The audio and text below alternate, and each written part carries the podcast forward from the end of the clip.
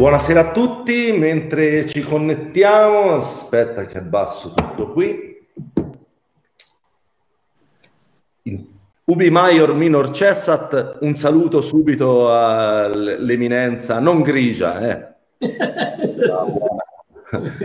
Reverendo Mario Marchiò, ciao Mario. Ciao a tutti. Ego te benedicum. E te absolvo in nomine Patri et Filii. Sì, anche. E non lo so se ti posso assolvere, scusa. Eh vabbè, vedremo alla fine. Quello, tutto quello che dici con quello che fai, non lo so mica se ti posso assolvere. Questo sicuramente, però almeno aspettiamo la fine della diretta e poi vediamo se mi sono meritato qualcosa. Va bene, va. ok. Buonasera a tutti. Buonasera a tutti. Vogliamo tenere un clima, dai, di, di, di, di un clima leggero. Eh? Mario, che dici? Che di climi pesanti ultimamente ce ne sono già abbastanza. Siamo già abbastanza di climi pesanti, dai. Sì. Ecco, allora, scegli, condividi. Se volete, se credete, se pensate che possa essere qualcosa di utile, condividetelo, ok? Sulla vostra bacheca in modo che più persone riescano a seguirci, perché questa sera abbiamo deciso di complicarci la vita.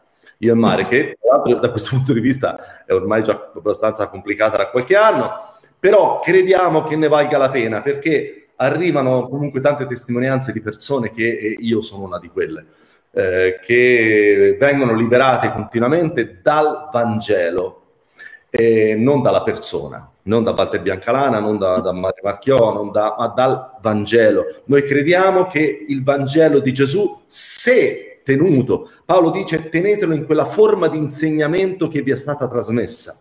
Se lo manteniamo in quella forma, cioè centrato su Cristo e non su noi, è la potenza di Dio per liberare, salvare, guarire, benedire tutti coloro che semplicemente credono. Questo è il Vangelo e crediamo che valga la pena ricevere qualche insulto perché eh, possiamo avere l'onore, il privilegio di poter essere ambasciatori di questo messaggio di riconciliazione. Mario, vero o no?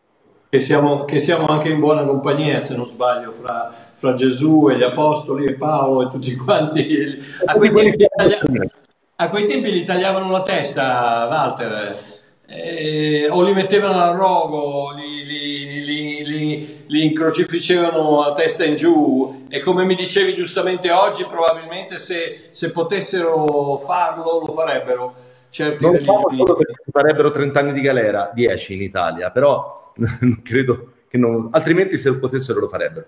Beh, perché uno dei eh, 613 eh, punti della, de, de, della Torah era quello di uccidere i falsi profeti.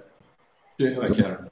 È chiaro. E quindi bisogna obbedirlo. quindi bisogna obbedirlo. Ok, allora questa sera però lo voglio lasciare a Mare perché Mare che ha sentito nel cuore di condividere questo argomento, che è tra l'altro sulla linea delle dirette molto belle, stra- quella di ieri è stata straordinaria, le ultime due che hai fatto sono state, no, anche le altre, le ultime due sono state veramente magistrali, anzi vi consiglio di andarle a riprendere perché sono stati degli insegnamenti magistrali che devono essere spacciati eh, da spacciatori non di morte ma di vita e quindi siamo ancora un po' su quella linea, no Mario? Sì, sì, sì, difatti, difatti stasera parlerò anche un po' di quello che ho parlato di ieri, ma volevo dire prima di tutto, Walter, e sono sicuro che tu sei d'accordo, che il motivo per cui noi facciamo queste cose non è per, um, per, per creare una contesa, per creare o per, per eh, accusare qualcuno, o per, non veniamo da un punto di vista ne- di negatività, ma veniamo da un punto di vista di positività, cioè vogliamo mettere la luce su Cristo, vogliamo mettere la la, luce della ribalta, vogliamo innalzare lui, vogliamo, vogliamo mettere lui al centro dell'attenzione, perché quando tu fai quello, tutto il resto, tutto il resto viene automaticamente.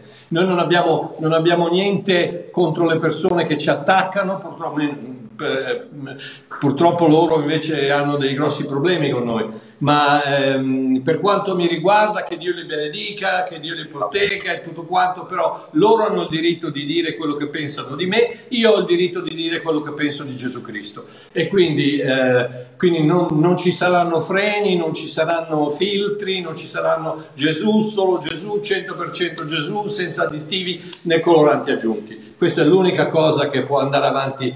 Volevo, dirti, volevo raccontarti una storia di uno, eh, di un religionista che gli è stato chiesto, eh, ma scusi, ma allora, ma chi è che va in paradiso? E lui fa, dice, ci sono più di due miliardi di cosiddetti cristiani al mondo. Un miliardo, mezzo, un miliardo e mezzo sono cattolici e quelli in paradiso senz'altro non ci vanno. Del mezzo miliardo che rimane, 400.000 sono in America e a Singapore con Joyce Meyer, Joel Osteen, Joseph Prince e il resto dei televangelisti, quindi quelli non contano. Ne rimangono 100.000. 90.000 non si impegnano abbastanza a fare la volontà di Dio e quindi in cielo non ci vanno senz'altro.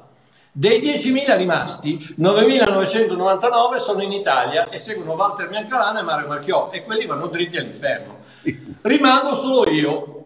E sapete una cosa? Non ho più voglia di sopportare tutto il peso della verità, quindi divento ateo e buonasera. eh sì, ma è proprio così, sembra sotto forma di storiella, però poi alla fine è così. così alla, fine, alla, fine, siamo noi, soltanto noi, non ci va nessun altro in paradiso. No, certo che no, ovviamente no. Va bene, la, la... Quello... mi senti? Certo che ti sento benissimo, sì sì sì. Ti sento, ti sento, ti sento Mario. Ah, ok, bene. Ok, d'accordo. Allora, eh, quello, quello di, anche di cui ho parlato ieri è la cartina di tornasole di qualsiasi ragionamento biblico, è a chi va la gloria. E qui, da qui esce il, il, il titolo di quello che parleremo stasera, la, l'arroganza del religionismo. Perché a chi va la gloria? Oh, Giovanni 16, 14 dice questo, Gesù dice lo spirito della verità quindi il, lo Spirito Santo, quando verrà, mi glorificherà, perché prenderà del mio e ve lo annuncerà. Quindi lo Spirito Santo glorificherà Dio, eh, Gesù. E ho detto 50.000 volte che se la luce del riflettore dell'importanza, della gloria, della, de, de, de, non è puntato su Gesù Cristo, da qualche parte, amore mio, non va bene. Perché la spina dorsale del religionismo è il proprio impegno. In questa tremenda dottrina di opere, regole e autoimposizioni, il protagonista principale non è Dio, ma sono io. Sono io che devo avere più fede, sono io che devo pregare di più, sono io che devo santificarmi continuamente, sono io che devo bramare la presenza di Dio, sono io che devo invitare lo Spirito Santo a operare, sono io che devo cercare l'unzione, io, io, io, io. La parola magica di questa forma di pensiero è io devo fare qualcosa. La rivelazione del Vangelo è Gesù Cristo ha già fatto tutto. Quindi nel, nella rivelazione del Vangelo il riflettore della gloria si punta su Gesù Cristo. Nel religionismo il riflettore è puntato sempre su di me. Cosa voglio dire? Voglio, fare, voglio dire questo. Pre, prendi ad esempio la salvezza. Per il religionista la salvezza è che dobbiamo confessare tutti i nostri peccati, enumerarli, che non si sa bene come fai perché io non so voi, ma io non me li ricordo, ne ho fatti tanti che non me li ricordo più. Pe- dobbiamo pentirci e rinunciare ad ognuno di essi, provare un pentimento profondo, magari anche se accompagnato con qualche lacrima va bene, e recitare la preghierina con la quale il pastore ci imbocca all'altare o qualcosa di simile che elaboriamo noi. In altre parole, sono io che devo produrre abbastanza prove della mia contrizione da muovere Dio a salvarmi.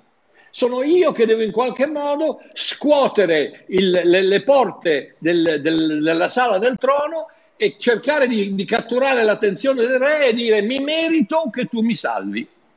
Oh, perdonatemi un certo sarcasmo, ma dopo quasi 40 anni di disgusto totale per la religione non ho proprio più voglia di camminare su gusci d'uovo. Non è la confessione, non è l'enumerazione dei peccati, il pentimento, la rinuncia ai tuoi errori che ti salva. Anche se non c'è niente di male a fare tutte quelle cose. Non è il tuo ravvedimento, non sono le tue lacrime. Quelle cose hanno il loro posto, ma hanno il loro posto Chiaro. con conseguenza del perdono ricevuto e non come chiave per il perdono da ricevere. È chiaro, è chiaro. Difatti è, una, è, un, è un frutto di quello che ti è successo dentro. L'albero produce i frutti perché di dentro è quel tipo di albero. Basta che... vedere, Mario, quando eh, nell'episodio Luca 5, l'episodio della eh. prima pesca miracolosa, che è una cosa su cui Dio mi sta parlando da alcuni mesi, le due pesche miracolose, G- Pietro eh, fa una confessione, no? Del, del, del, proprio peccato a Gesù, ma la cosa straordinaria è che non fa la confessione e poi Gesù gli riempie la barca, ma Gesù gli riempie la barca e ciò lo spinge a confessare. E Romani 2,4 la bontà di Dio ti spinge alla ci porta, ci porta. non è viceversa. Eh. Cioè Gesù gli ha eh. riempito la barca e Pietro probabilmente avrebbe sc- potuto scegliere di non seguirlo mai perché a quel momento Pietro ancora non aveva scelto di seguire Gesù, l'aveva incontrato ma non lo stava seguendo e Gesù l'ha benedetto lo stesso, mentre il religionismo ti dice che se vai da lui e dici io sono lontano da me, lui mi riempirà la barca, invece è esattamente sì. il contrario. Sì. Ma tanto è vero anche, anche nell'Apocalisse quando dice che lui ci ha amati e lavati. Yes. Prima ci ha amati e poi ci ha lavati. Il religionismo cosa dice? Prima fatti prima, lavare, no, prima lavare e, poi, e poi Dio ti ama. E invece no, è, la, è, il, è, il, è, il, Luca 15, è il padre che corre dal figlio, non gli, di, no, non gli sta lontano, dice vatti a dare una lavata prima che... Eh, no, lo abbraccia perché? Perché lo sporco, il mio sporco, il tuo sporco, lo sporco dell'uomo non, dà, non fa paura a Dio, ragazzi, non fa paura a Dio. Lui non gliene importa niente perché ricordatevi quando è sceso dal monte e c'è stato il lebroso che gli ha detto se vuoi mi puoi toccare, mi puoi guarire. Lui cosa ha fatto? Lui ha, ha, ha, ha disubbedito alla legge levitica perché ha toccato una persona impura. Nel Vecchio Testamento la persona impura avrebbe contaminato la persona pura al punto che sarebbe diventata impura. Invece nel Nuovo Testamento nel, nel, nella rivelazione della grazia di Cristo, Cristo tocca il lebroso e il lebroso cambia. Yes. Tante, ma perché? Perché il concetto che la grazia è più grande del bisogno e della miseria dell'uomo. Un esempio, nella notte dell'agnello pasquale, quella bellissima figura, quando il Signore parla dell'agnello, dice se, la, se l'agnello è troppo grande per la casa, si chiamino i vicini. Nota che non è la casa più grande dell'agnello, ma è l'agnello più grande della casa, cioè la grazia che Dio supplisce è più grande del bisogno. Eh e anche nel Vangelo ti ricordi della, del banchetto nuziale? Quando vengono chiamati tutti gli storpi, gli zoppi, cosa dice il servo? C'è ancora spazio. C'è ancora spazio. Ah, ah, c'è ancora spazio, cioè la misericordia, la grazia, l'accettavolezza di Dio è sempre più grande della miseria dell'uomo. Amen. Non riuscirai mai a, com- a completarla. Mai a... Quindi la, la, salvezza è la prima cosa che, det- che, che, determina l'arroganza del religionista, perché il religionista dice eh, a chi va la gloria? A me, perché sono io che devo pentirmi, sono io che devo santificarmi, sono io che devo fare questo. E quindi eh, invece cosa, cosa, succede? Succede che quando eh, la Bibbia ci dice che Dio ci dà la salvezza, ci dà un dono. Ok, cosa devi fare per un dono?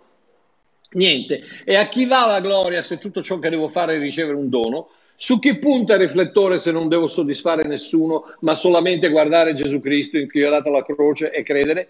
Chi riceve l'applauso se l'esito della mia salvezza fa pernudicamente sul, sull'amore di Dio? Dio, ovviamente.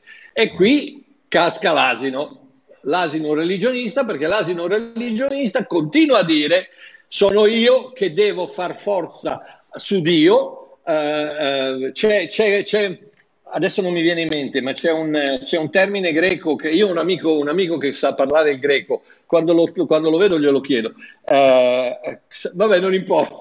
Non, che vuol dire girare, girare il, il, braccio dietro la... Uh, compel me... Um, è Paolo che dice l'amore di Dio che mi forza Um, come, si, come, si, dice in italiano? L'amore, l'amore, di Dio che mi forza. Mi costringe, ci spinge. Mi, mi, mi costringe, ecco, quello lì, quel, quel, quel, verbo lì, se non sbaglio, è girare il braccio dietro la schiena, come un, come un, detective, come un poliziotto che ti gira il braccio e ti forza a fare qualcosa. Quello è il ragionamento, è il ragionamento del religioso, che invece, di, che invece di capire che Dio ti fa un dono della, della salvezza, lo vuole forzare in qualche modo a, a, a, a rispondere a, quello che lui, che lui, ha fatto. Quel verbo è siuneco, il verbo eh. costringere. Siuneco. È siuneco. Eh. Ok, non è quello che dicevo io. Però il quello di 2 Corinzi 5, eh, cos'è? 15? È... Non ti preoccupare, mi, mi sono sbagliato io, Walter, poi, te, poi, poi te lo, lo, trovo, te lo mando. Comunque, okay. Eh, comunque il, eh, la salvezza. La seconda cosa dove l'arroganza del religionista esplode è la legge. E qui abbiamo un'altra manifestazione della schizofrenia del religionista. La solita affermazione è che non dobbiamo disubbidire la legge, ma che siamo umani e quindi lo facciamo. È vero o no? Mm-hmm. L'affermazione è no, non dobbiamo disubbidire la legge, però eh, siamo umani per cui ogni tanto lo facciamo. Oh, alla mia obiezione, che anche il più piccolo peccato, tipo mangiare le costolette di maiale, gli spaghetti allo scoglio o lavorare di sabato, ti costa il paradiso, il religionista non ha altra via di scampo se non di affettare la legge. Eh sì, Mario, la legge deve essere ubbidita, ma devi sapere che ci sono due leggi, quella cerimoniale e quella morale. È vero che, come dice Paolo, siamo morti alla legge, a quella cerimoniale, ma i dieci comandamenti devono essere sempre ubbiditi. Ok, prima di tutto, se ricordo bene, il sabato fa parte dei dieci comandamenti. Quindi quindi se fai, se fai, qualsiasi lavoro di domenica, tipo cucinare, fare le faccende, accendere la televisione, andare in macchina o rispondere alle tue email o seguire Facebook o accend- qualsiasi, qualsiasi cosa che fa operare, lavorare qualcosa, sei cotto. Ma in ogni caso, in 2 Corinzi 3:7, Paolo identifica i dieci comandamenti così. Il ministero della morte scolpito in lettere su pietra. È l'ultima volta che ho controllato, l'unico comandamento, l'unica legge che è stata scolpita sulle lettere, di, sulle pietre, sulle, in lettere sulle pietre, sono stati dieci comandamenti. Paolo lo, lo, lo, lo descrive come il ministero della morte. Sì. L'arroganza del religionismo è proprio che si può riuscire a soddisfare la legge. Giacomo 2,10 dice: Chiunque infatti osserva tutta la legge ma la trasgredisce in un punto solo si rende colpevole su tutti i punti. Galati 3:10, tutti quelli che si basano sulle opere della legge sono sotto maledizione, perché è scritto maledetto, oh ragazzi, qui stiamo parlando della Bibbia che dice maledetto chiunque non si attiene a tutte le cose scritte nel libro della legge per metterle in pratica. Yes. Tutte, le, tutte, le, cose, tutte le cose scritte nel Biblos, tutte le cose scritte nella Bibbia, nella, nella, nella, nella, non, nella Torah, nei 613 comandamenti, tutte le cose, tutte le leggi, Paolo dice, se tu sei sotto la legge e, e, e non, la, non, la, non, la, adempi, non, la, non ti attieni a tutte le cose scritte nel libro della legge, sei maledetto. Poi ragazzi, non si scherza mica qui. Eh. Vedi che quando, quando tu... La, la, la, tristezza che que, queste persone vanno a insegnare a, a, a persone che, che, magari sono semplici, appena nati di nuovo, appena entrati nella fede, e cioè, gli vanno a insegnare che no, eh no, sarà meglio che tu stai attento, non andare più in discoteca, non fare questo, non fare quello, non, non, non, non guardare più la televisione, non, metterti il trucco, non fumare, non, metterti, farti tatuaggi, non, eh, dire le parolacce, non bere troppo, non non, non, non, non, non, non, come se fosse qualcosa a che vedere con la tua salvezza. Non ha niente a che vedere con la tua salvezza, perché non potrai mai, stammi a sentire, guardami bene, guardami negli occhi, non potrai mai, mai, mai, mai e poi mai soddisfare la legge, perché se tu potessi soddisfare la legge, allora Gesù sarebbe venuto per niente. Perché è lui che ha detto, non sono venuto per cancellare, per togliere la legge, ma sono venuto per soddisfarla. Yes. Quindi la, la, sua opera era quella di soddisfare una legge impossibile che nessuno avrebbe potuto soddisfare e poi dirci, ok, vieni in me, partecipa alla mia vittoria, partecipa alla mia conquista e io e te, tu in me, io in te, noi in Dio, noi tutti insieme abbiamo, abbiamo soddisfatto la legge. Yes. Quindi, e, e una, una, delle, una delle, delle, solite accuse che ci fanno, Walter, è quello che è dovuta sempre al signor Michael Brown, che Dio lo benedica, uh, e, che, de, con la ipergrazia, col suo libro sulla ipergrazia. Una delle cose che lui ha detto è che noi uh, non rispettiamo la legge. Amore mio, quelli che rispettano la legge siamo noi. Mm. Perché noi, noi vediamo una cosa impossibile da conquistare senza Cristo. Yes. Voi, voi invece, voi religionisti, vedete un qualcosa che pensate di poter soddisfare, ma ti rendi conto della pazzia di una persona che dice, eh no, io non devo commettere adulterio. Amore mio, tu non commetti adulterio perché Cristo in te ti, ti, ti aiuta e ti, e, e ti, spinge, ti guida a non commettere adulterio, non perché c'è scritto su un libro non commettere adulterio. Quando non passa la bella ragazza, tu la guardi, ci fai un pensiero e sei fritto. Ma, eh, esattamente, esattamente. Ma loro non lo fanno. Loro non no, fanno. loro non lo fanno. No, loro non lo fanno. Ma di fatti mi è stato detto che quando, quando muoiono eh, li portano in ospedali dove non ci sono le infermiere carine perché, perché, perché se no arriva, quando arriva l'estrema unzione che so, gli hanno perdonato tutti i peccati, se passa l'infermiera eh, un attimino è via, è finita, vanno all'inferno un'altra volta. Quindi, pensa, una vita di sforzi giocata all'ultimo minuto. All'ultimo, ma questa è, la, questa è la tristezza. Un autogol al 97esimo e tutto quello che hai fatto. Quando la vita di Dio non dimentica il vostro amore, la vostra fatica. Tutto. Amen. Ma anche se noi siamo infedeli, lui rimane fedele. Ah, già. Gloria a Dio. Ma eh, tutte, ecco, che mi porta al terzo, il perdono. Oh. Se io dovessi fare questa domanda a un religionista, pensa un attimo ai Davide, all'Emanuele, ai Giacinti, ai, ai, ai Fiorelli, ai, ai, Paolo, ai Salvatori, eccetera, eccetera. E facciamo una domanda. È vero che Gesù ha perdonato tutti i tuoi peccati? La risposta sarebbe immancabilmente Amen! Gesù ha perdonato tutti i miei peccati. Se però io dovessi continuare affermando, allora vuol dire che non hai più bisogno di chiedere perdono a Dio, giusto? La reazione sarebbe senz'altro, eh no, bisogna pentirsi e chiedere perdono a Dio ogni volta che si pecca. Certo. Ok, quindi Dio ha perdonato tutti i tuoi peccati, meno quelli che non ha perdonato, giusto? No, Mar- no, Mario, non capisci. Dio ha perdonato tutti i miei peccati, ma se pecco, devo chiedere perdono. Ok, allora se pecchi e devi chiedere perdono, vuol dire che Dio non ti ha perdonato tutti i peccati. No? Ma se fosse così, allora io potrei fare quello che voglio. Intanto sono perdonato, perché scusa, cosa vorresti fare? e, e così avanti con queste idiozie ad infinitum. Questo tipo di ragionamento insulta la, la, la verità della parola di Dio in quanto si rifiuta di ascoltare scritture del tipo Efesini 1.7, nel suo amato figlio abbiamo la redenzione per mezzo del suo sangue, il perdono dei peccati, secondo le ricchezze della sua grazia. Colossesi 1.13-14, poiché egli ci ha riscossi al, dalla potestà delle tenebre, ci ha trasportati nel regno del suo amato figlio, in cui abbiamo la redenzione per mezzo del suo sangue, il perdono dei peccati. Giovanni 1,12, figli miei, scrivo queste cose per tutti voi perché i vostri peccati sono stati perdonati. Attento, vi scrivo queste cose non perché siano perdonati, ma perché ve le sono stati. Sono stati. Sono in stati.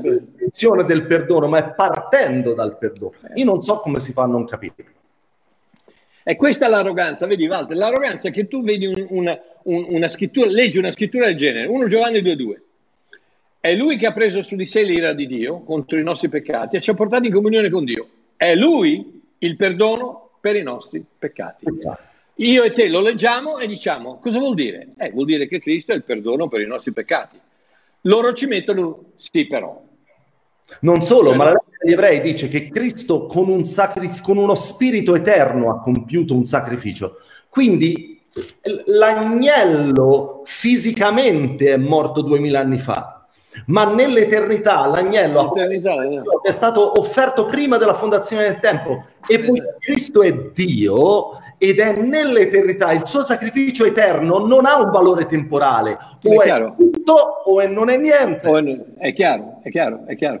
Tanto è vero che quando Dio dice in Genesi che, che, che ha fatto un, un, vello, che ha fatto una, un, un, uh, che ha fatto una copertura di pelli di, di agnelli. Quando tu uccidi e tiri fuori la pelle, cosa c'è attaccato? C'è il sangue. Il sangue, il primo sangue che è stato versato è stato l'ombra di quell'agnello che è stato sacrificato prima della fondazione del mondo, prima della eh, eh, Ekballo, se non, se, non, se, non, se non vado errato, Ekballo che vuol dire li, praticamente l'inizio, prima che il tempo iniziasse, quando era ancora nel, nel, nel temp- nell'eternità, Gesù Cristo è stato sacrificato, poi l'agnello si è manifestato nel giardino dell'Eden e poi l'agnello si è manifestato sul Calvario. Ma eternamente, come ha detto Walter, eternamente Cristo, Gesù, Dio non si, no, Adamo non ha colto Dio di sorpresa. Eh no. Prima che Dio avesse perso l'uomo in Adamo, l'aveva già messo in Cristo. Eh sì. Ed è lì dove, coperti dal sangue del primo sacrificio, ombra di Cristo, Adamo ed Eva avrebbero potuto carpire il loro perdono e finire perché ancora non erano stati mandati fuori dal giardino. Yes. Però purtroppo, come sappiamo bene, eh, il rischio di, di, prendere il frutto dell'albero della vita, quindi dell'eternità, quindi per sempre rimanere per sempre rimanere in quello, sta- in quello, stato era troppo grande, quindi Dio li ha messi fuori nel tempo, perché solo nel tempo puoi cambiare la tua condizione eterna, perché nell'eternità non cambi niente. Quello che sei nell'eternità non rimarrai per sempre. Ecco perché quando Cristo, quando Dio ha sacrificato l'agnello nell'eternità, l'uomo Adamo, se vuole, è eternamente salvato. Oh, L'arroganza di coloro che affermano che il sangue di Cristo non è stato abbastanza per perdonarci tutti i peccati e che tutte queste scritture che ne abbiamo parlato, ce ne sono altre, non vogliono proprio dire che è scritto, ma ciò che è scritto, ma, voglio, ma significano qualcos'altro, qualcos'altro. Perché? Perché non vanno d'accordo con il loro religio- religionismo. Mi sembra chiaro che la scrittura non può sbagliare. Quello che questi versetti vogliono dire è che Dio ci ha perdonato tutti i peccati, non solo quelli che abbiamo commesso prima della conversione, tutti passati, presenti e futuri. E questo è un altro un altro, uh, un altro um, dardo, un altro dardo infuocato, un altro, un altro punto di battaglia di, di, di Michael Brown. Che, Se che Dio non avesse perdonato i peccati futuri, noi non dovremmo chiedere perdono. Cristo dovrebbe morire di nuovo ogni volta che abbiamo bisogno del perdono. E da qui viene il concetto della messa cattolica come reiterazione del sacrificio di Cristo. Ma il chiedere perdono non basterebbe a essere perdonato, altrimenti nel vecchio patto avrebbero chiesto perdono e Cristo poteva evitare di venire nel mondo. Invece il perdono avviene con lo spargimento di sangue. Se Cristo non è morto peccati futuri, ogni volta che io ho bisogno di perdono, Cristo deve incarna- incarnarsi, vivere una vita perfetta patire nel Getsemani, essere flagellato, essere crocifisso, risorgere dai morti. Ogni volta, se Cristo volta. ha pagato anche i peccati futuri. Una volta per sempre. E quindi eh, eh, il ragionamento del religionista, allora che eh, vuoi forse dire che Dio mi perdona i peccati che non ho ancora commesso? E la mia risposta è, quando è che Dio ti ha perdonato i peccati? Eh stando al versetto sopracitati che abbiamo appena parlato, quando Gesù ha versato il suo sangue sulla croce, giusto? Indubbiamente Dio mi ha perdonato tutti i peccati quando Gesù è morto sulla croce. Amen. Ok. Quanti peccati avevi commesso quando Gesù è morto sulla croce? Zero. No, non devo fare così, se no mi dicono che sono un massone. Sì, sì, sì. o se no anche buddista. Sì, perché ti beccano in quel momento lì, capito? Allora sono cose massoniche. Sì, sì, sì, sì, sì. Allora, eh, zero. Quindi non avevi commesso nessun peccato. Quindi quali... Fermati un attimo, fermati, eh, ragiona un attimino, eh, religionista, amico mio. Se è vero che Dio ti ha perdonato tutti i peccati, come abbiamo letto in Efesini, come abbiamo letto in Primo Giovanni, come abbiamo letto in Colossesi, come si legge da tutte le parti della Bibbia, in Ebrei, eccetera, eccetera, in Romani. Se è vero che Dio ti ha perdonato i peccati, varie volte c'è, c'è, anche la parola tutti i peccati, ma diciamo i peccati, se è vero che Dio ti ha perdonato i peccati, quando, e non ci può essere perdono senza spargimento di sangue, quindi mh, mm, mi dispiace, ma l, l, l'innalzare l'innalzare l'ostia non funziona, quindi ci, ci, deve essere lo spargimento di sangue. Quindi quando è stato sparso il sangue di Cristo? Sulla croce. Ok, in quel momento quanti peccati avevi commesso? Nessuno. Non credo che tu avessi più di 2000 anni, quindi non avevi, comun- non avevi commesso nessun peccato. Quindi quali peccati, quali peccati ti, ha, ti, ha, perdonato? Se ti ha perdonato i peccati, quali ti ha perdonato? Ti ha perdonato quelli che erano nel futuro, che dovevi ancora commettere quelli che tutta l'umanità, quando Gesù sulla croce ha detto Padre perdonali perché non sanno cosa fanno, tutta l'umanità, Padre ha detto ok, visto che me lo chiedi lo faccio, grazie al tuo sangue Adamo è stato perdonato o è stato redento, adesso dipende da lui se quella redenzione può essere trasformata in salvezza, perché la grazia produce la redenzione, la fede ricava la salvezza. Siamo salvati per grazia attraverso la fede. Quindi, Ecco perché in Giovanni 1,29 eh, eh, Giovanni Battista vede Gesù avvicinarsi e dichiara, ecco l'agnello di Dio, non che toglie i peccati dal mondo, ma che toglie il peccato dal mondo. Amartia coniugato al singolare. In altre parole, Gesù Cristo sulla croce non ha tolto, rimosso, distrutto i peccati, le azioni che vengono identificate come peccato, quindi le, le cose che possono essere eh, temporaneamente qualificate nel, nel, presente, nel passato e nel futuro, ma ha tolto il peccato. È come se uno andasse in un ospedale e, e dicesse allora io ho guarito lui del, del, raffreddore, ho guarito questo di quell'altro, però ci sono tutti quegli altri che invece sono ancora lì. Ma se uno entra nel, nel, al, nell'ospedale e dice io ho guarito la malattia, esatto. la malattia non c'è più non è più ho guarito il raffreddore piuttosto che ho guarito il, il, il, Covid, piuttosto che... No, ho guarito la malattia, quindi la malattia non c'è più. Il peccato, eh, l'agnello di Dio che ha tolto il peccato, tolto airo, fu, da dove viene la parola aria, quello che fa il, il, il prestigiatore col, col, coniglietto quando lo mette nel cilindro, aria, ha tolto il peccato una volta per sempre. Ed è allora che quando tu leggi delle scritture del tipo 1 Giovanni 3,9 che dice chiunque è nato da Dio non commette peccato, perché il seme di Dio dimora in lui e non può peccare perché è nato da Dio, senza la rivelazione del perdono totale, completo, eterno, ottenuto sulla croce per ognuno di noi da Gesù Cristo, questo tipo di scrittura è semplicemente impossibile da credere. E da lì il religionista cosa fa? Ne ricava le due leggi, quella cerimoniale e quella morale perché dobbiamo trovare una giustificazione al fatto che ogni, ogni, ogni giorno pecchiamo, io e te, non loro, loro, loro no, io e te. Eh, e, e, quindi per, l'unica giustificazione, l'unica giustificazione di questa cosa è che siamo stati resi, siamo morti alla legge sac- eh, sacrificale, sacerdotale, eh, cerimoniale, ma i dieci comandamenti dobbiamo obbedirli. Dobbiamo... Quindi, per chiudere, è la stessa cosa e purtroppo quella, la cosa che mi dispiace è che la maggior parte degli evangelici moderni si comporta proprio come i giudei del Vecchio Testamento e come i cattolici romani nel Nuovo, i quali credevano anche loro di ricevere il perdono a rate, una volta all'anno il giorno dello Yom Kippur. Ebrei 10, dall'1 al 4 dice la legge infatti, avendo solo l'ombra dei beni futuri, e non la realtà stessa delle cose, non può mai rendere perfetti quelli che si accostano a Dio con gli stessi sacrifici.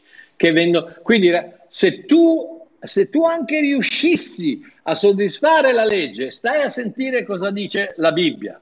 La legge, infatti, non può mai rendere perfetti quelli che si accostano a Dio con gli stessi sacrifici che vengono offerti continuamente anno dopo anno.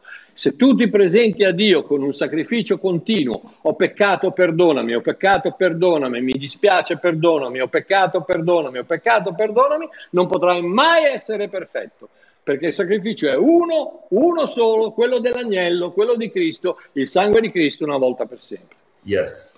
Altrimenti si sarebbe cessato di offrirli, perché gli adoratori, una volta purificati, non avrebbero avuto più alcuna coscienza dei peccati. Renditi conto che ogni volta che tu...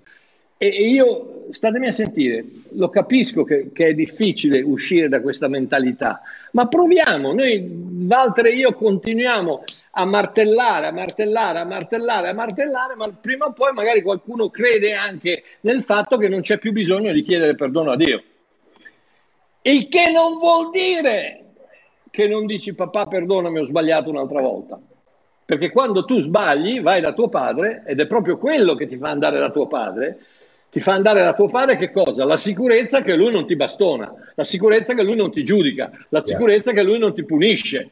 Ecco perché vai da tuo padre dopo che hai peccato. Io mi ricordo sempre una, una notte alle 3 di, mattina, di 3 di mattina quando bussato alla porta della mia camera da letto e apro la porta e c'era lì mio figlio mi fa babbo vieni a vedere la tua macchina e la mia macchina purtroppo era andata eh, con Gesù no, non c'era più ma sai cosa mi ha fatto bene al cuore Walter? mi ha fatto bene al cuore il fatto che mio figlio avesse il coraggio e sapesse che poteva venire da me a raccontarmi quello che aveva fatto e che non sarebbe stato punito, Amen. che non sarebbe stato distrutto, che non sarebbe stato giudicato, che non sarebbe stato umiliato. Sarebbe... Ed è quello, quando tu invece pensi di avere un Dio che ti tratta da giudice, da, da, da, da, cattivo, da perverso, da vendicativo, da quello che sia, tu non ci vai da lui, tu non vai da Dio, ma scappi da Dio. Ecco perché ci sono tutte queste scemate delle... delle, delle allora, eh, de, ho, visto, ho, visto, l'altro giorno, lo so che è peccato, ma ho visto Il Padrino. Ti ricordi Il Padrino? Vabbè, ah Marlon Brando. Eh, Marlon Brando, Al Pacino, eh, Robert De Niro, eccetera. E c'è proprio la scena dove eh, Al Pacino è lì che si sta confessando e mentre il padre, mentre il, prete gli dice allora sei sicuro che rinunci alle opere di Satana, eccetera, eccetera, fanno vedere lui che aveva, aveva comandato la, la, l'omicidio dei, dei, cinque capi delle altre famiglie, no? E quindi ammazzano uno, tu sai, sai eh, hai rinunciato ai lavori di Satana? Sì, ho rinunciato ai lavori di Satana. E quindi vedi la, la, l'arroganza del, del, del, religionismo, l'idiozia, la schizofrenia è che io posso andare da Dio e raccontargli le storie. Perché intanto lui è un vecchietto un po' scemerello in cielo col dito nel naso che, che, che, si, che si, beve tutto, no? Quando invece sa benissimo che i tuoi peccati, tu, guarda, ricordati una cosa, stai tranquillo che Dio non si accorge del tuo peccato quando lo fai o quando lo confessi. Amen.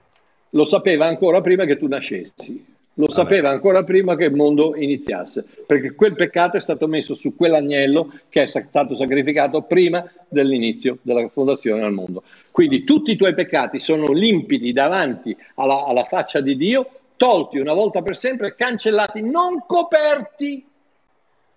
Perché spesso e volentieri si fa l'errore di dire i miei peccati sono stati coperti dal sangue di Cristo. No, non sono stati coperti.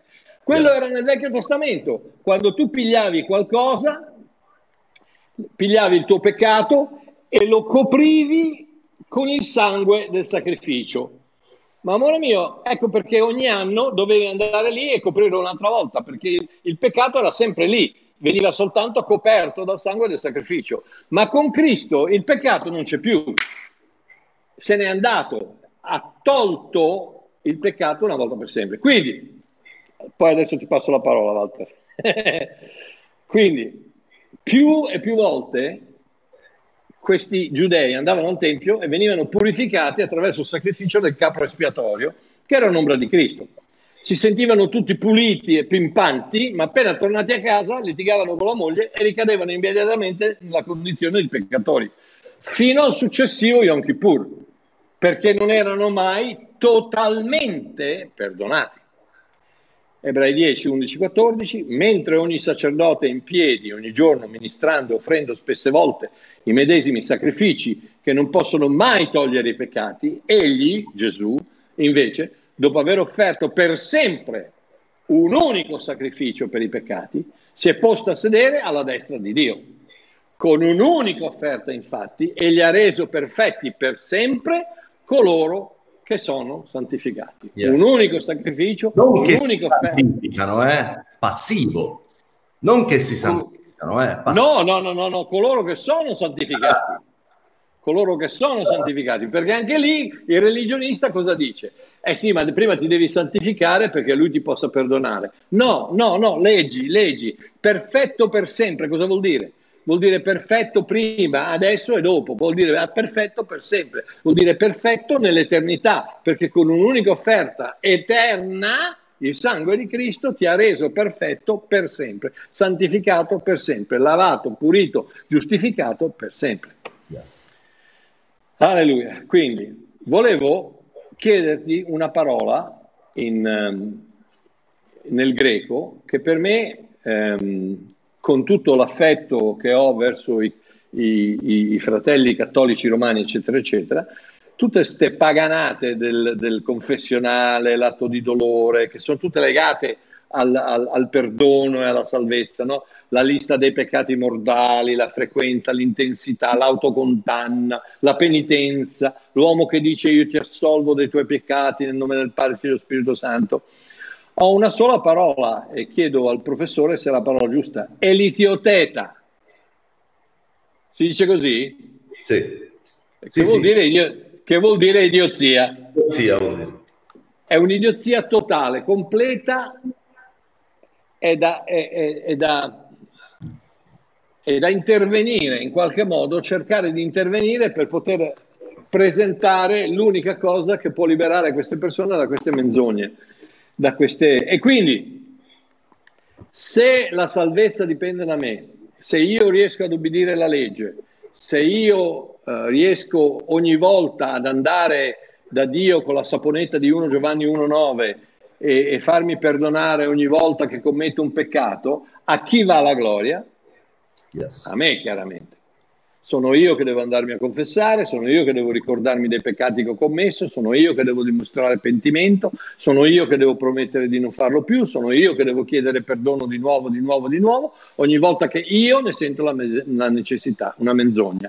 No, no e poi no. La gloria va a Gesù Cristo e soltanto a Lui. Amen. Amen. Amen. Sulla di quello che tu hai condiviso, vorrei riprendere alcune cose tre punti principalmente, che sono quelli su cui la religiosità attacca, colpisce e purtroppo miete vittime nel popolo di Dio. Il primo, da, vorrei partire proprio da dove sei arrivato tu, il fatto che ma noi dobbiamo ubbidire alla legge. Il secondo punto che vorrei toccare riguarda il fatto dobbiamo portare frutto a Dio.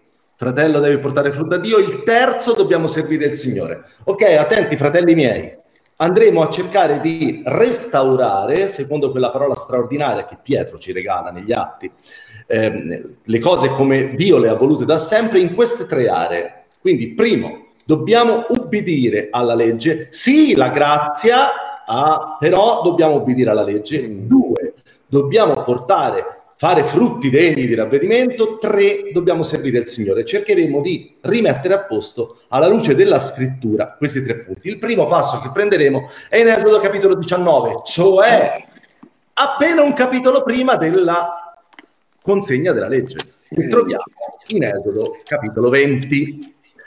Nell'Esodo capitolo 19, prima di leggere questo, c'è un passo, ma non lo, lo cito io, che è Romani 11:32, dove Paolo dice: Dio infatti ha rinchiuso tutti nella disubbidienza per poter dare misericordia.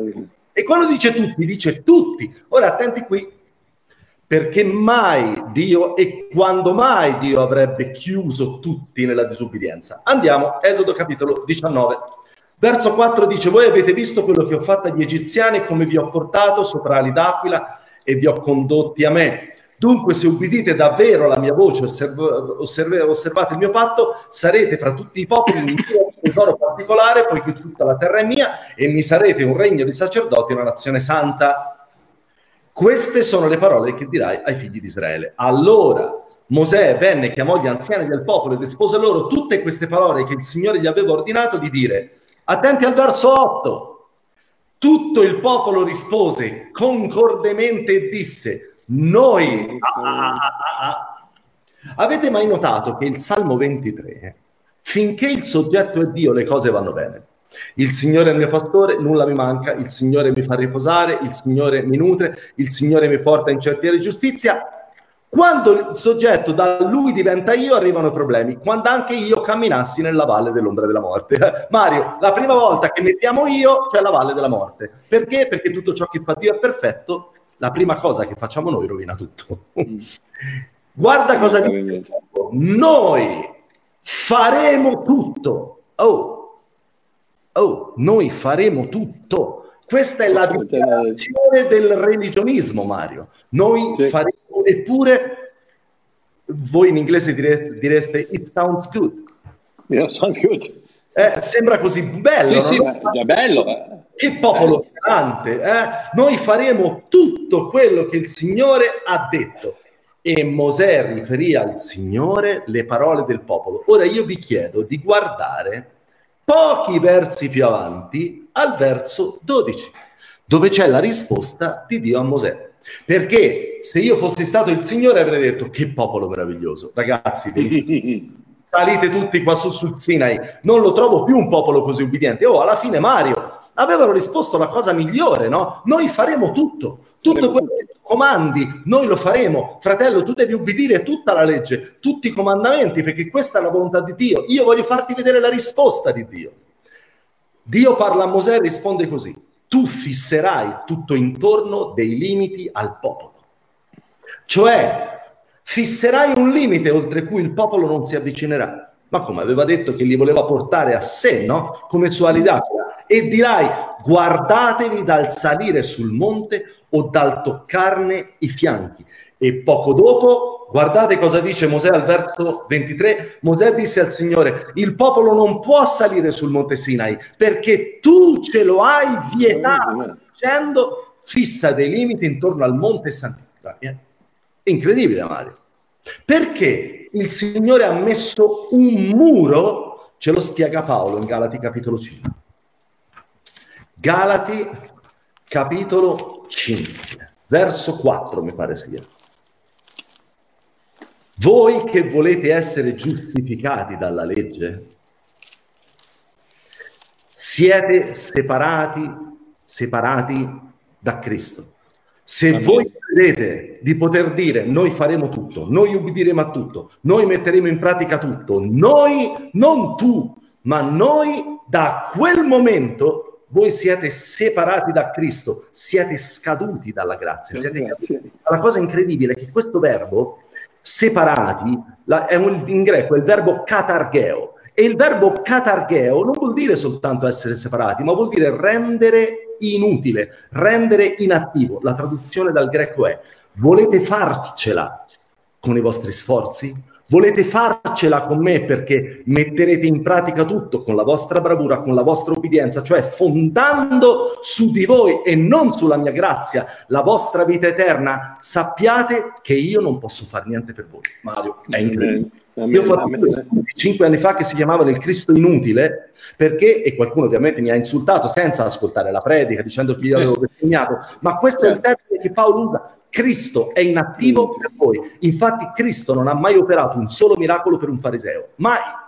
Mm. Ma li ha operati per i pubblicani, per le prostitute, Amen. per i padri, per gli infami. Perché? Perché il momento che tu credi di poter aggiungere qualcosa con il tuo sforzo e di potercela fare da solo, Cristo dice non hai bisogno di me, non posso fare niente, perché ce la fai da solo, ce la fai da solo, buon lavoro.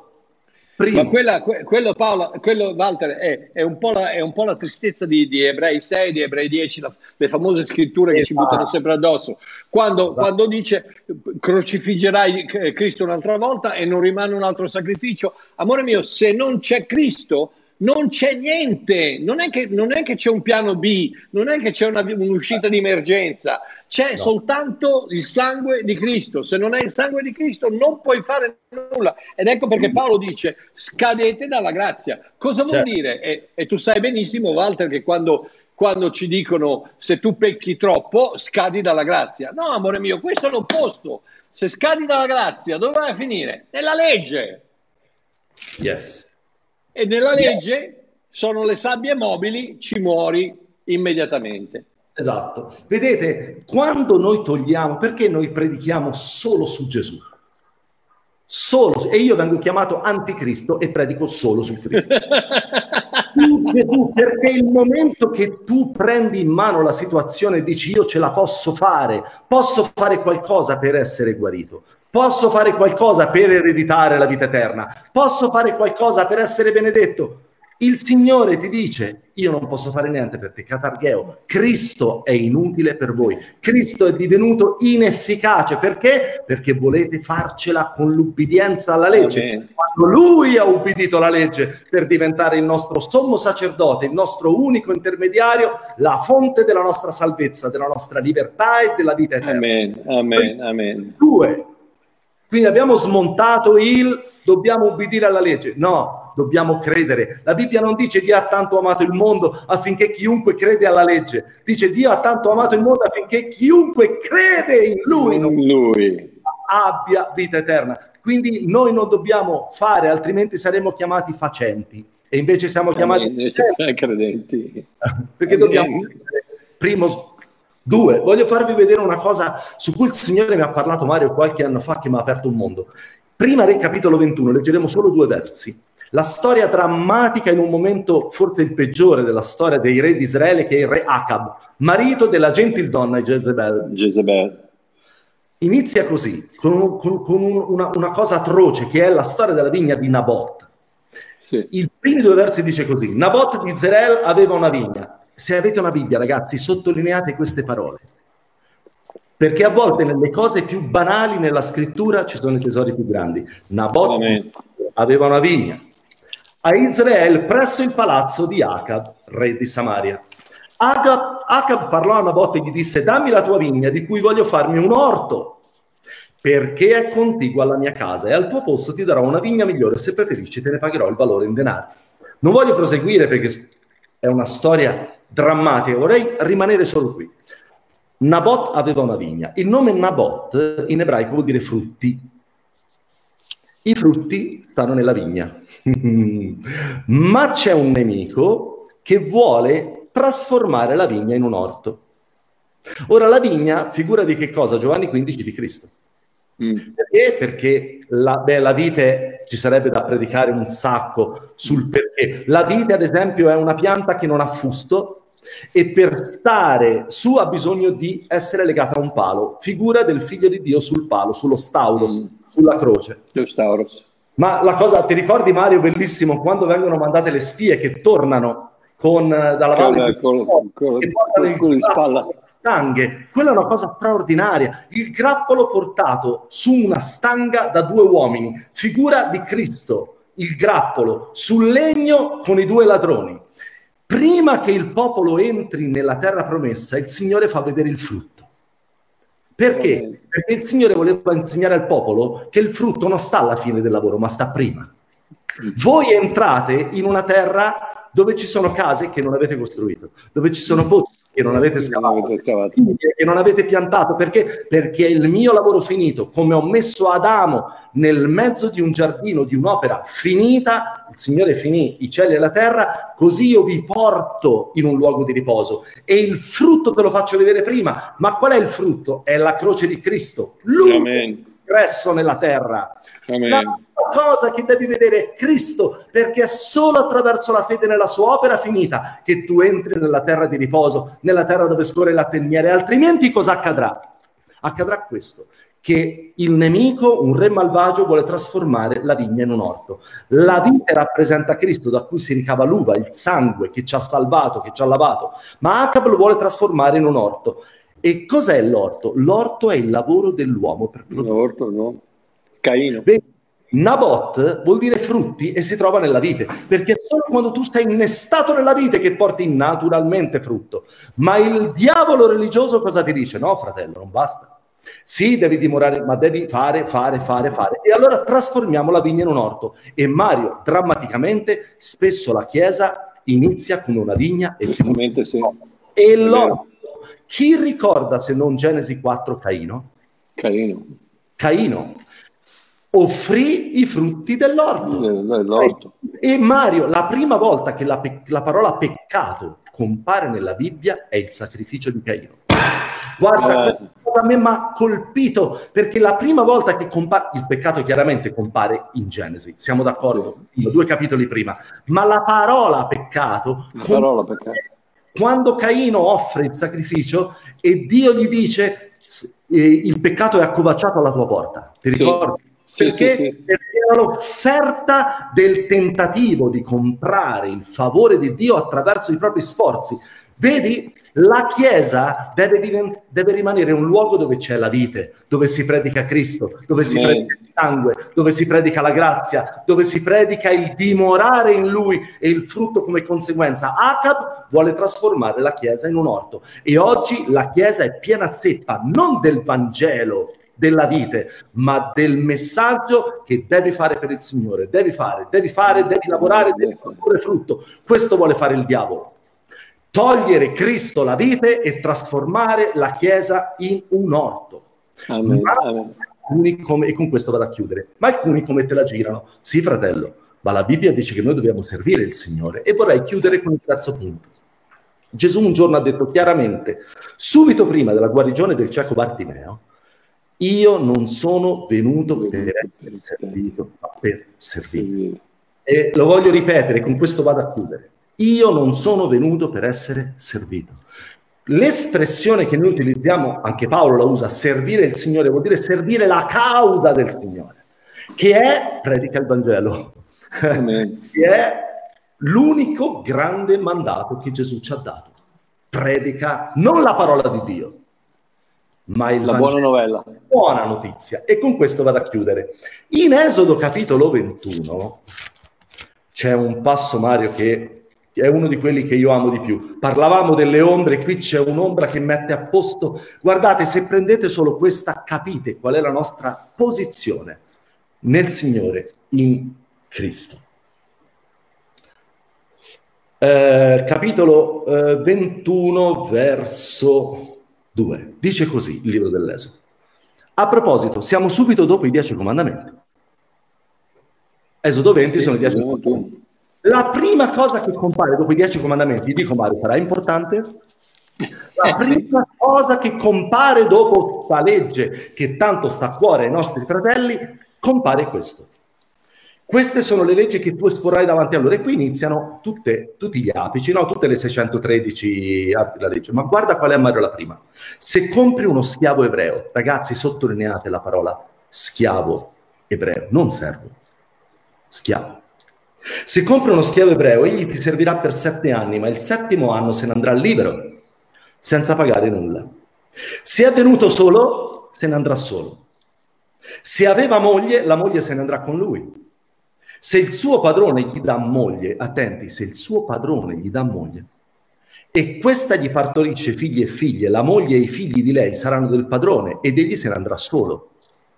Ma se lo schiavo fa questa dichiarazione, io amo il mio padrone, mia moglie e i miei figli, io non voglio andarmene libero, allora il suo padrone lo farà comparire davanti a Dio, lo farà accostare alla porta o allo stipite, poi il suo padrone gli forerà l'orecchio con una lesina ed egli lo servirà.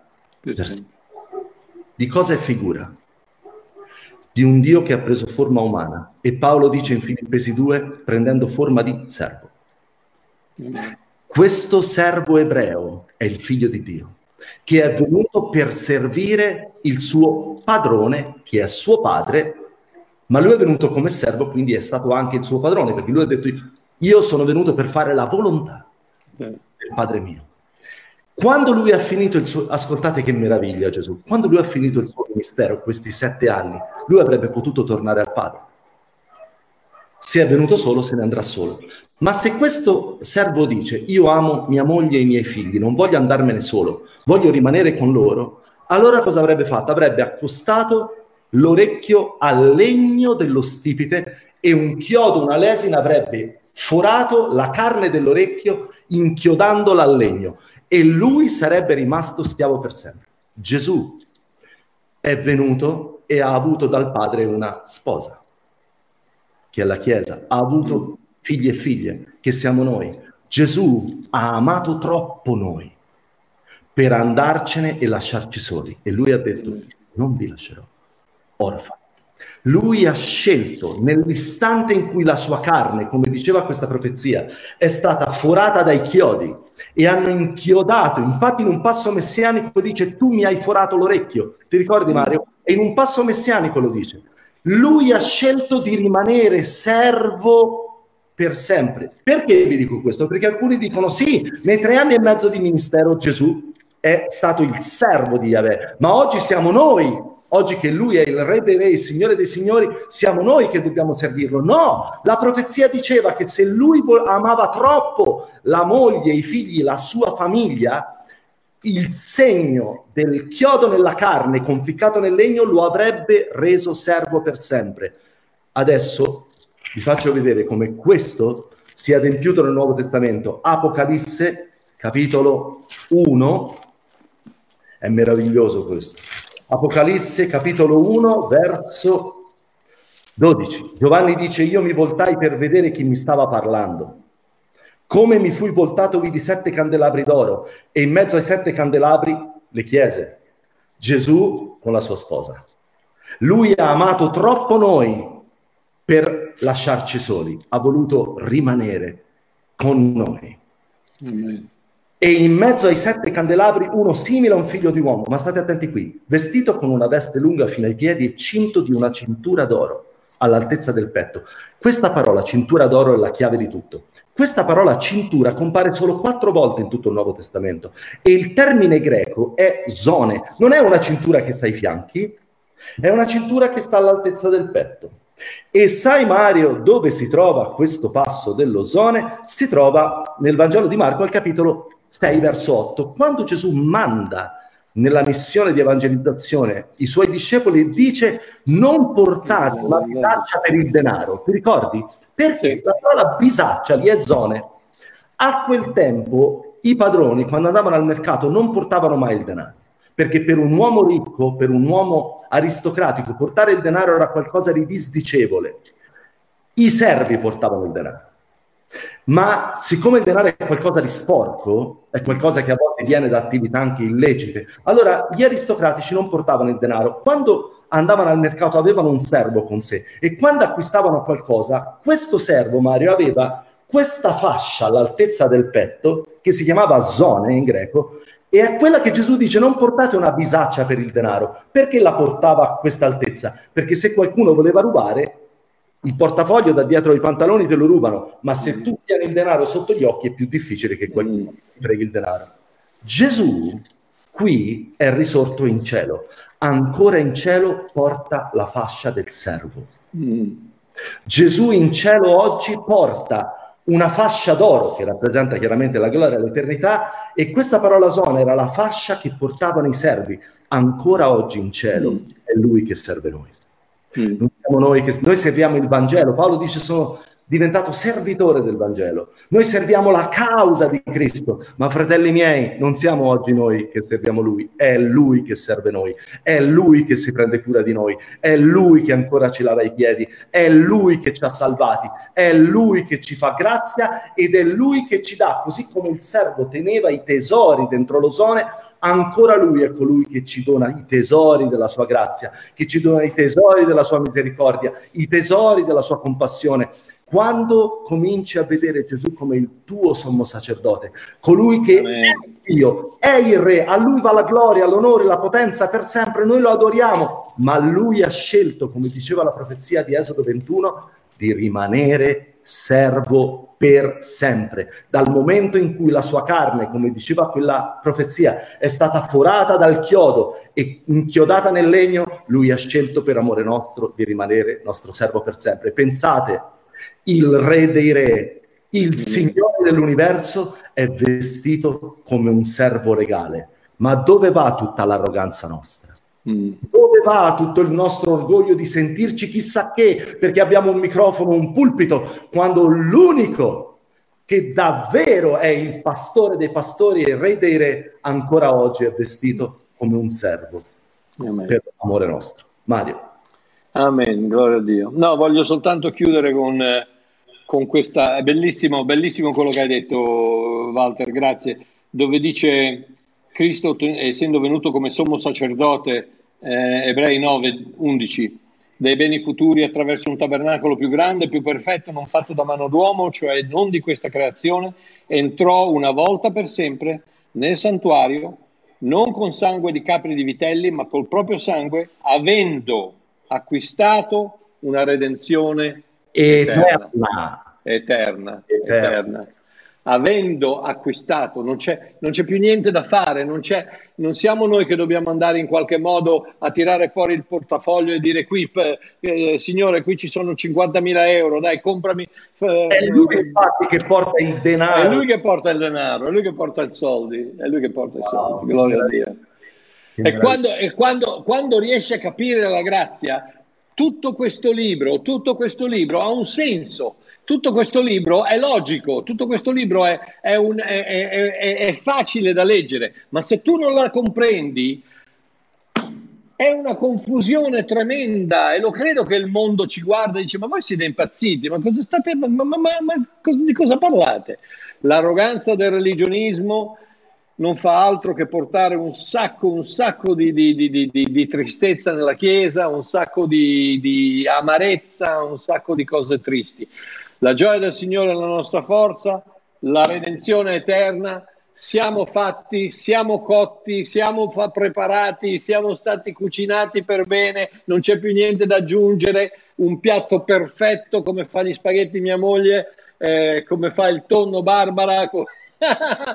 Beh, non c'è più niente da aggiungere, tutto perfetto, tutto fatto così che yes. ci possiamo godere questa vita. Gloria a Dio. Sai Mario, non so se sarai d'accordo con questa affermazione.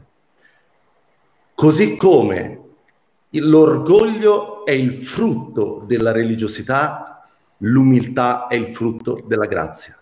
No, ma senz'altro. La rivelazione ma senz'altro. del vero carattere di Gesù, della di Gesù, dell'opera definitiva di Cristo e il fatto che tu sei il destinatario di una grazia smisurata, iper, super, senza merito, ti rimette al tuo posto. Ecco perché Paolo dice, dobbiamo avere di noi una valutazione, no? una giusta valutazione, che è quella che Dio ci dà essere figli grandemente amati. Più vedi quanto è grande l'opera di Gesù, definitiva, a cui nessuno di noi può aggiungere niente. Pensa che il, dal giardino di Eden l'inganno di Satana è che l'uomo aggiunga qualcosa. Esattamente, sì, esattamente. Sì, ma se non mangiate questo frutto non sarete come Dio.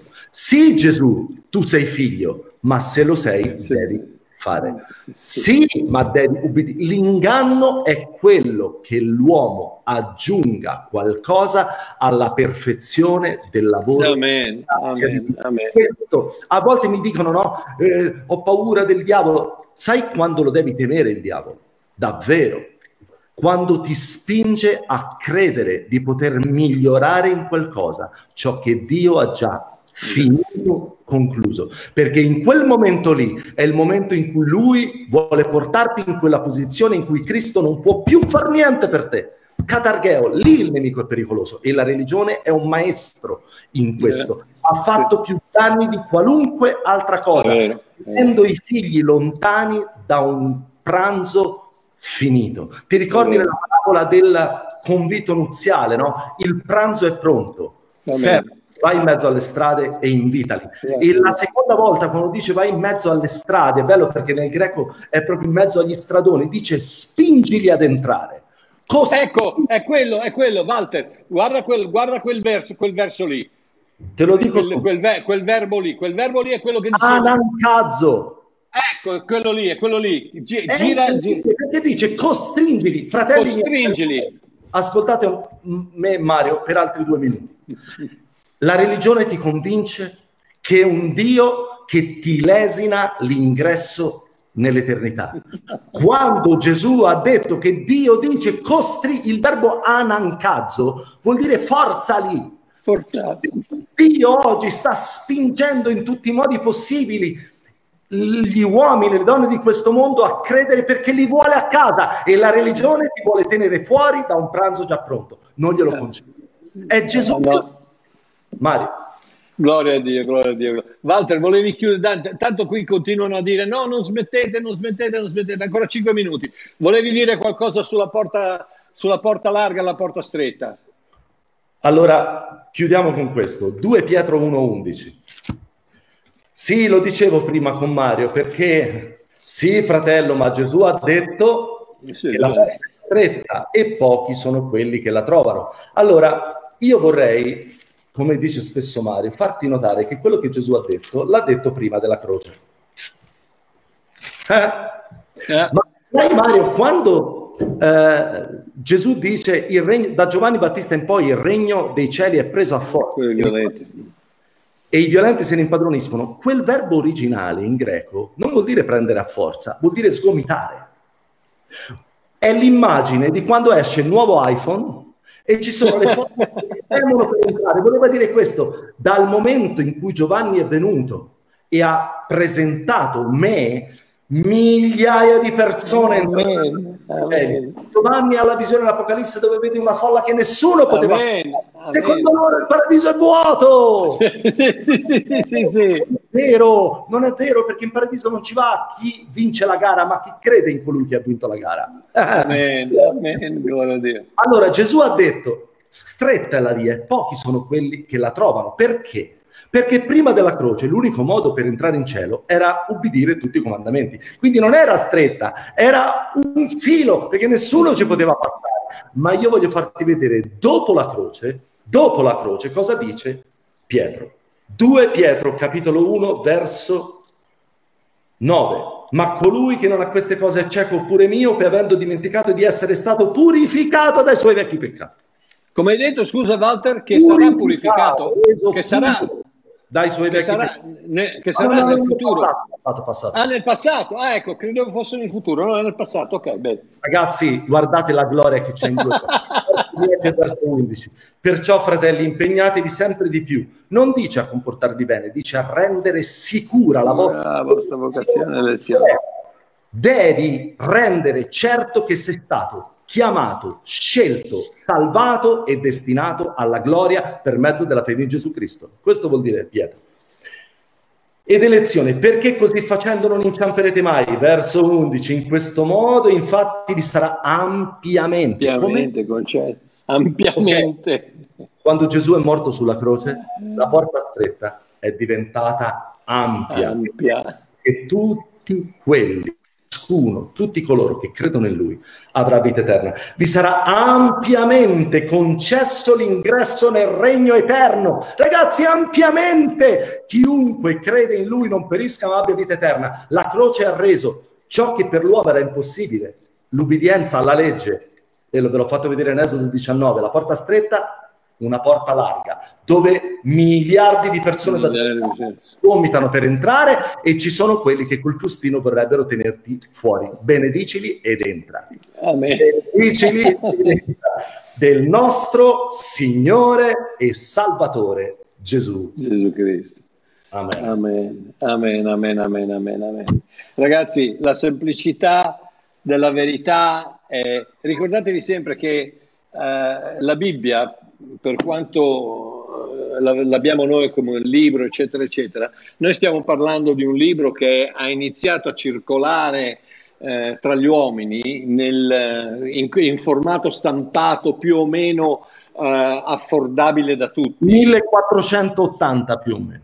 È stato, beh, la, prima, la, prima, la, prima, stampata è stata a Gutenberg, a Gutenberg da, eh, ma, ma, diciamo un po' da, da, poter entrare nelle case di tutti è stato nel 1800, quando ho incominciato a stamparla un po' regolarmente. No? Quindi per 1800 anni, ragazzi, per 1800 anni non esisteva un libro, esisteva un messaggio.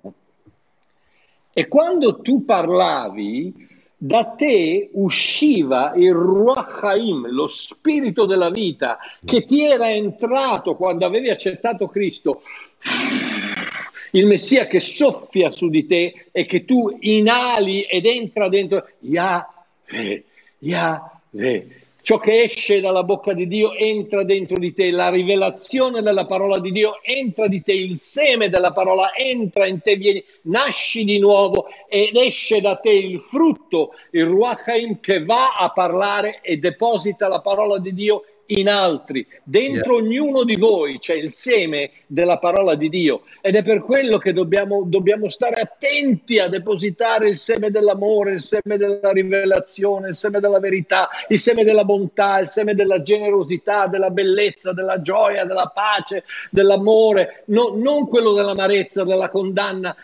Io ragazzi quando vedo questi qui che, che, che parlano, la prima cosa che dicono sei un eretico. No. Ma anche se lo fossi... Quello tu, eh? Sì, Io no, no, tu, no, non tu.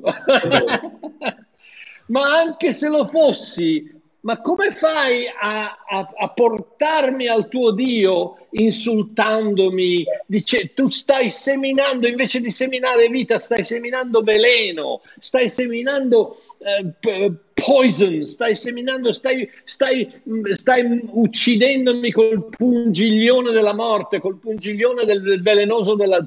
Eh, ma de, depositate, parla, benedite, benedite, ogni volta che parlate, benedite, benedite le persone. Gesù, quando quando se n'è andato, la prima cosa che Dio ha fatto li ha benedetti, l'ultima cosa che Gesù ha fatto prima di andarsene dalla terra li ha benedetti. È partito con la benedizione, è finito con la benedizione. Sono l'alfa, sono l'omega, sono l'inizio, sono la fine. Tutto in mezzo è la benedizione di Dio. Ragazzi, siete i figli di Dio parlate l'amore, distribuite il Ruach Haim, distribuite lo spirito della vita. Ricordatevi sempre che se volete qualcuno, se volete fare, eh, eh fare innamorare qualcuno di, di, di, di Dio, ma dite, le, raccontate sue, la sua bellezza, raccontate la sua, la sua, generosità, la sua grazia, il suo amore, la sua potenza. Non raccontate la sua legge, perché la gente se ne va.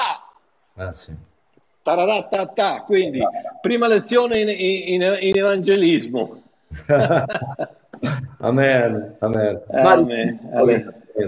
Alleluia. Abba papà, grazie, grazie, grazie, grazie, grazie, grazie che tutto è compiuto, che tutto è fatto, che tu hai scelto un giorno di tirare le somme e di dire tutto è stato finito, tutto è stato compiuto, tutto è stato operato, non c'è più niente da aggiungere se non l'accettare questo dono. Grazie del tuo dono, grazie della vita, grazie della gioia, grazie della, del, dell'esuberanza di sapere chi siamo, grazie dell'ipergrazia.